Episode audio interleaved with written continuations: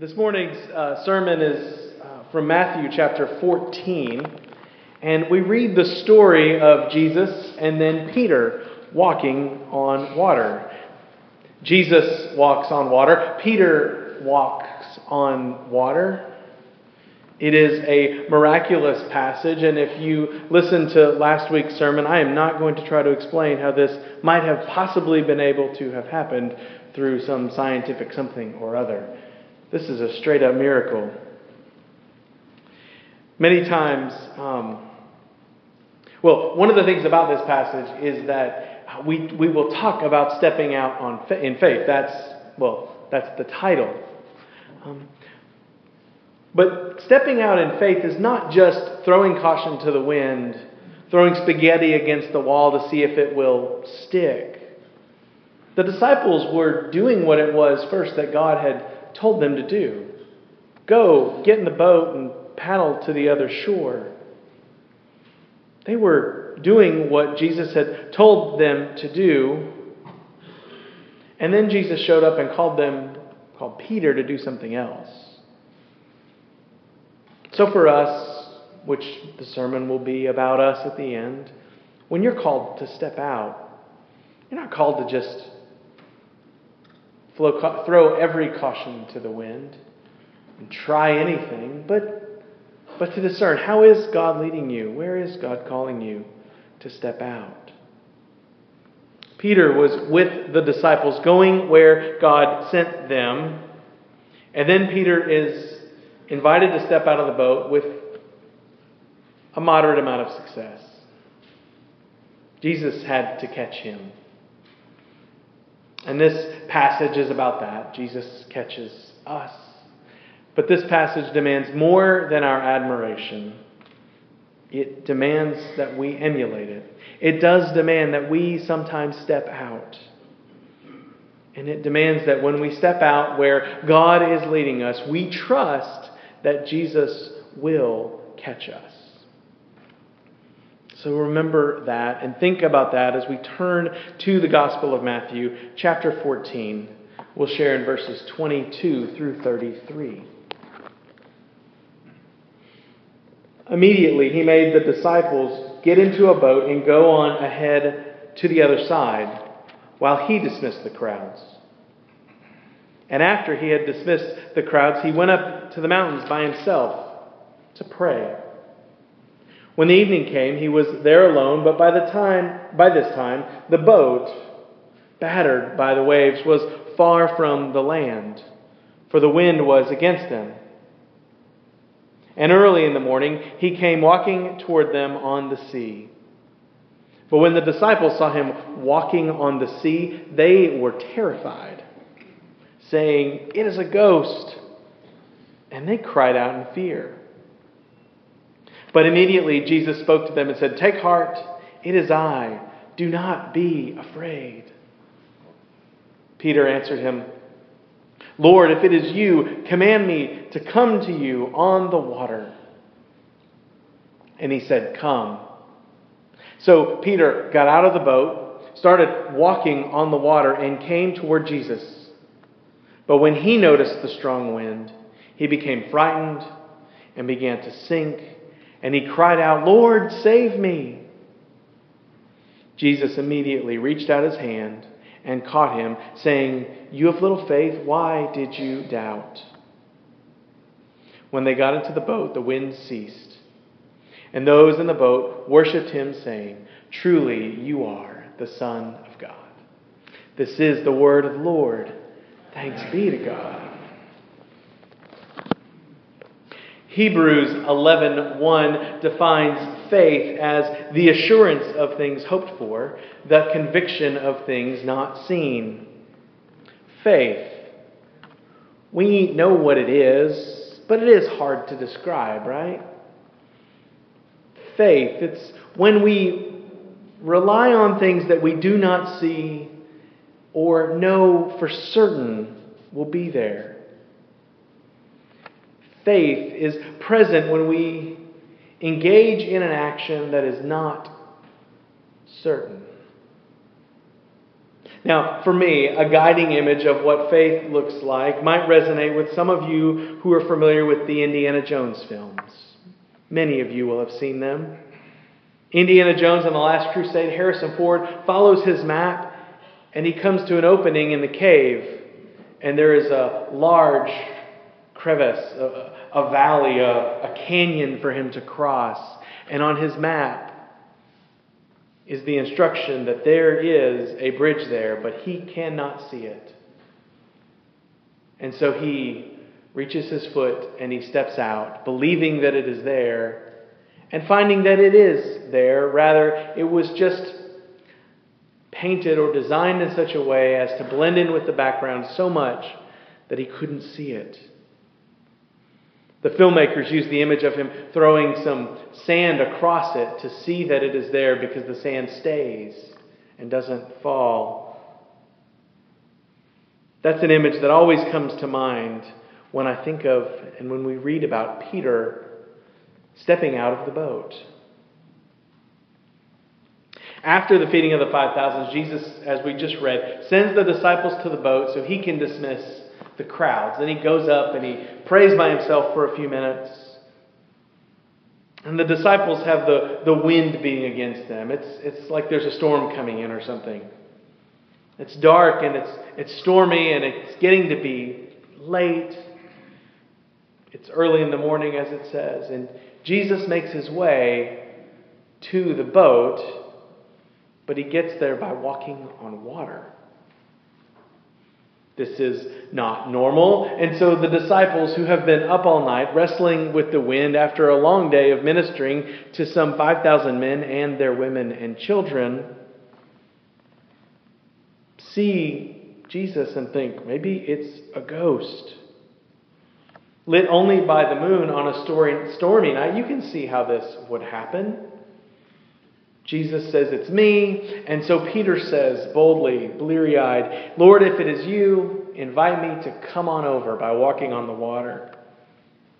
Jesus says, come. So Peter gets out of the boat and walks on the water until he gets distracted, when he then starts to sink. And Jesus has to reach his hand out and rescue him. Now, all you need for an illustration is here. Sometimes we're called to step on faith. Jesus invites us out. We keep our eyes on Jesus and we can do amazing things. And when we take our eyes off Jesus, we start to sink. So, the best option for us is to focus on Jesus so much that we don't risk sinking. Focus on Jesus. Yes, this is a very good message. This is something you have heard before. But even before that application of this passage, I wonder how many of us have missed the fact that Peter was willing to get wet. When we consider this passage, I think too often we just jump to the image of Jesus rescuing us. We jump to the image of Jesus bailing us up out of the water that we've gotten ourselves into by not keeping our eyes on him. And that is certainly a part of our life. It's a part of our faith. But I wonder how often we miss even experiencing that, because we might not even be willing to get out of the boat. We're not willing to risk making a mistake. We're not willing to struggle to ask forgiveness, and so we live in fear. We fail to fully offer someone forgiveness because we fear their apology wasn't real. We want Jesus to pick us up, but we realize Jesus can't pick us up if we fail to realize that Jesus can't pick us up if we're clinging so hard to the side of the boat that we're never willing to get out of the boat. We're never willing to trust someone or something other than ourselves, which we think is certain. We're not willing to take on something that might be out of our control. But that's not Peter in this passage. He says, Lord, if it's you, command me to come out on the water. Jesus says, come. And so Peter's willing to get wet. He's willing to risk that maybe this is a ghost that I'm seeing. Maybe I will end up head to toe soaked, floundering in the water, begging for the disciples to pull me back up in the boat. Peter's willing to get wet. And this is an important image for us because Jesus doesn't just pick us up when we fall. But sometimes if we really want to experience what Jesus is calling us to, we're going to have to risk getting wet.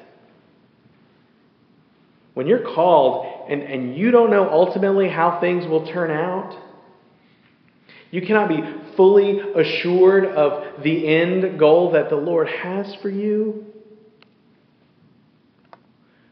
You're going to have to be willing to get wet. Peter was willing to step out. He was willing to get wet. And then what happened was amazing. We can't always see the end of the journey that we're going to be on. We can't always see how it's going to go, but we can see the risk of the first step a lot of the time. And if Jesus begs us to come, we need to be willing to take the next step. And maybe we need to be willing to remember that sometimes the worst thing that can happen is just that we get a little wet. Last October, our state was devastated by Hurricane Matthew. Matthew made its way up the eastern seaboard, slowed when it got to us, as storms often or have done, and caused tremendous damage to many, many low-lying areas of eastern North Carolina. Now, our Baptist men have done some amazing things in the wake of Hurricane Matthew. But this didn't happen because they had a long-term goal. It happened because they were called to get out of the boat and to take a step. But that happened a year before Matthew even struck. You see, in 2015, some Baptist men were invited to build some bunk beds. And then they were invited again to build some bunk beds. And then they were invited one more time, like, hey, you should maybe build some bunk beds. And so someone designed a bunk bed. And then the Baptist men refined the design for the bunk beds. And then they started building bunk beds. And they built like 25 bunk beds in total. They did what they said they would do. They were going to build bunk beds until it's not fun anymore. And I think 25 to 30 might be their limit. But you know, right as they were hitting that number, 25 to 30 bunk beds, Matthew hit. And the Baptist men of North Carolina came calling, saying, we can put people to work who have a willingness and have a skill. And so the guys who made bunk beds, who weren't even sure about everything they were doing for the bunk beds, but they knew it was okay to do it, they said, well, let's go to Tarboro for a couple days and see what happens. They were invited to get out of the bunk bed boat into the Hurricane Matthew boat, I guess you could say. They went to Tarboro. They thought the worst thing that could happen is we got a little wet or dirty or sweaty. We spent a day working on something and we were all back home and that was that. You know that more than that happened, don't you? I mean, looking back now, it's easy to see how it all fell into place. It's easy to see how when Steve Timberlake designed a bunk bed and set it out in the foyer 2 years ago, it ended up leading to the recovery of a church. But when that first happened, sitting around the table in the fellowship hall with a couple missionaries saying, you know, if you felt like it, you could build a bunk bed. They didn't know that the seed that was planted that day would lead to Batch Chapel Baptist Church 2 weeks from now gathering for their homecoming service in a completely rebuilt sanctuary that our Baptist men had a hand in helping do. I think if 2 years ago Jesus had told the Oxford Baptist men, hey, I need you to rebuild a church, they probably would have called a contractor. If 2 years ago they had said, we need you to rebuild a church 2 hours from here, they would have said, I think you've called the wrong Oxford Baptist Church.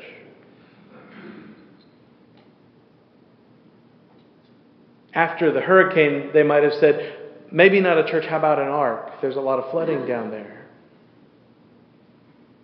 But all Jesus asked them to do was take the step. Take the step. Get out of the boat and be willing to get a little wet. If you fail, the worst thing that can happen is you don't go back again the next day. They were called to take a little step, and so they followed. They were called to take another step, and they saw, we could do that. And then they were called to take another step, and so they applied for a grant, and the CBF of North Carolina gave them a grant to take even more steps. And like I said, 2 weeks from now, several of our Baptist men won't be worshiping with us because they'll be worshiping down there, possibly. Helping to rebuild a church. Not because they wanted to rebuild a church, but because God invited them to step out in faith and say, well, can you do something here? And they risked getting wet. 18 months ago, our deacons appointed a futures committee. The Futures Committee wants to help our church move with intention into the future, because what they have learned in the last 18 months is being church now is harder than it used to be. Things are more complex. People are busier. Society has changed. And a lot of the things that made it really easy to be church a long time ago don't exist anymore. But we know we need to be church. You haven't heard a lot from this church or this committee, not because they haven't been working, but because they've been working so hard, they've been almost overwhelmed. But they had a meeting at the end of June.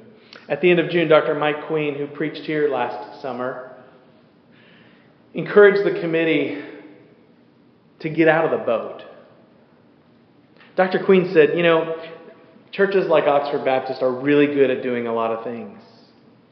And he said, a lot of times churches like yours and like the ones I served, he said, a lot of times we only put forth the projects, the people, the ministries, and the actions that we know we can accomplish successfully. We only step forward in certainty. We don't know how to step forward in faith very well sometimes. But it begs the question, can we risk getting wet if we only step out in certainty? Can you risk being wet if you always know that something is there to catch you? The Baptist men were building bunk beds, and they weren't bunk bed building experts. That's why there's a story.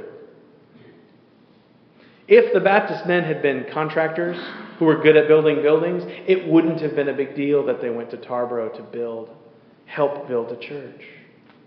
But in both of those cases, they were invited to take a step. They were invited to risk getting wet, and then God took their step and did something. Because what they knew is this step is one that they couldn't take without God's help. And that's what getting out of the boat means. Risking getting out of the boat means we're willing to do something that we can't do on our own, but we must do with God's help. But if you want to walk on water, you have to get out of the boat. And if you want to walk on water, you have to do it with God's help. And so in the days ahead, the Futures Committee is going to have to risk getting out of the boat, aren't they? And risk thinking about what can we do with God's help rather than what do we know how to do already.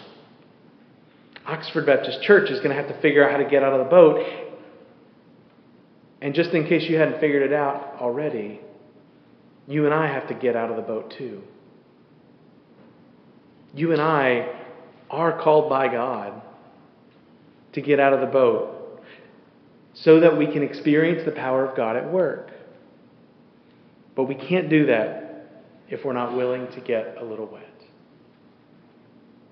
Peter was perfectly safe in that boat. He was such a good fisherman that he could have gotten that boat to the other side, no questions asked. Peter could have gotten the boat through the storm. They had done it many times before, and they would do it many times later. There was no faith necessary for Peter to stay in the boat.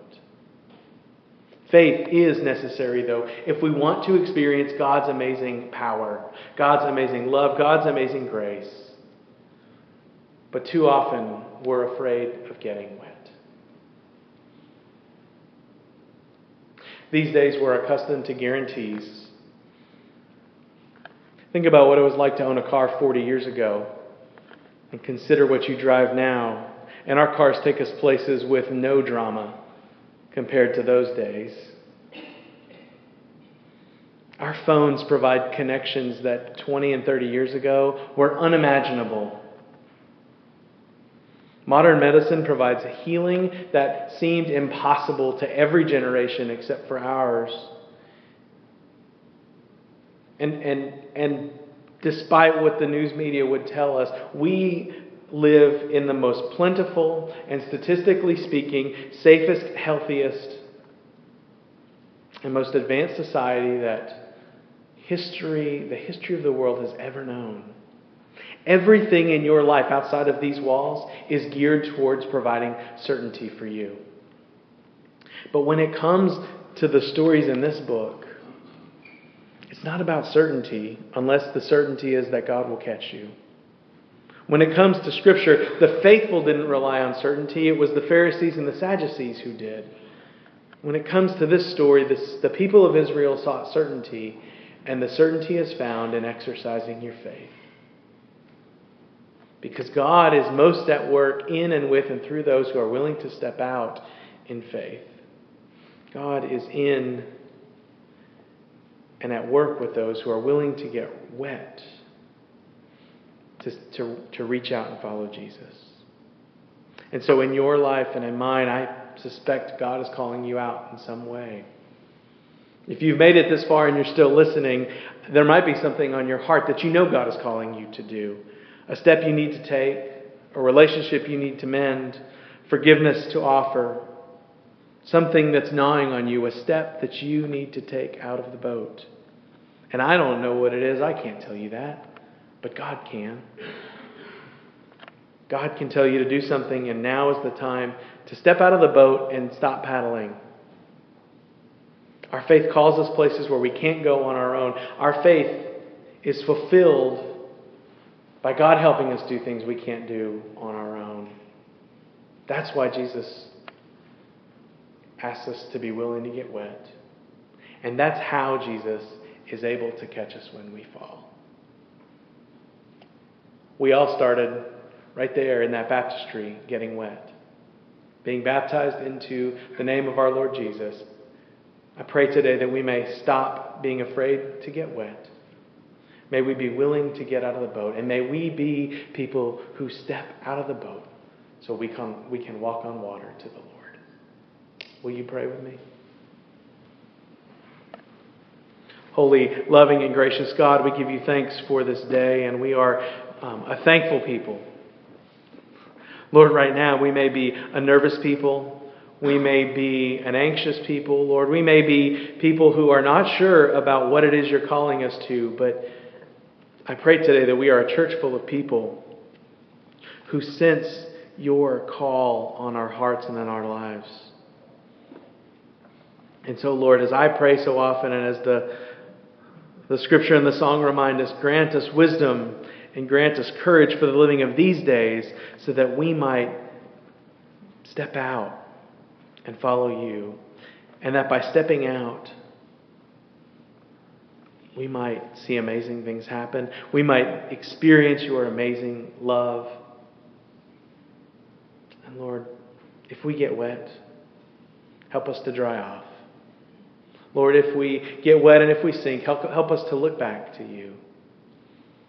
Lord, if we get wet, help us to remember our baptism and to remember that you continue to call us forward. to do brave and amazing things that we can only do because of your presence and your strength and your love. Oh Lord, this, our prayer, we offer in the name of your Son, Jesus, who walks on the water to us and calls us out of the boat.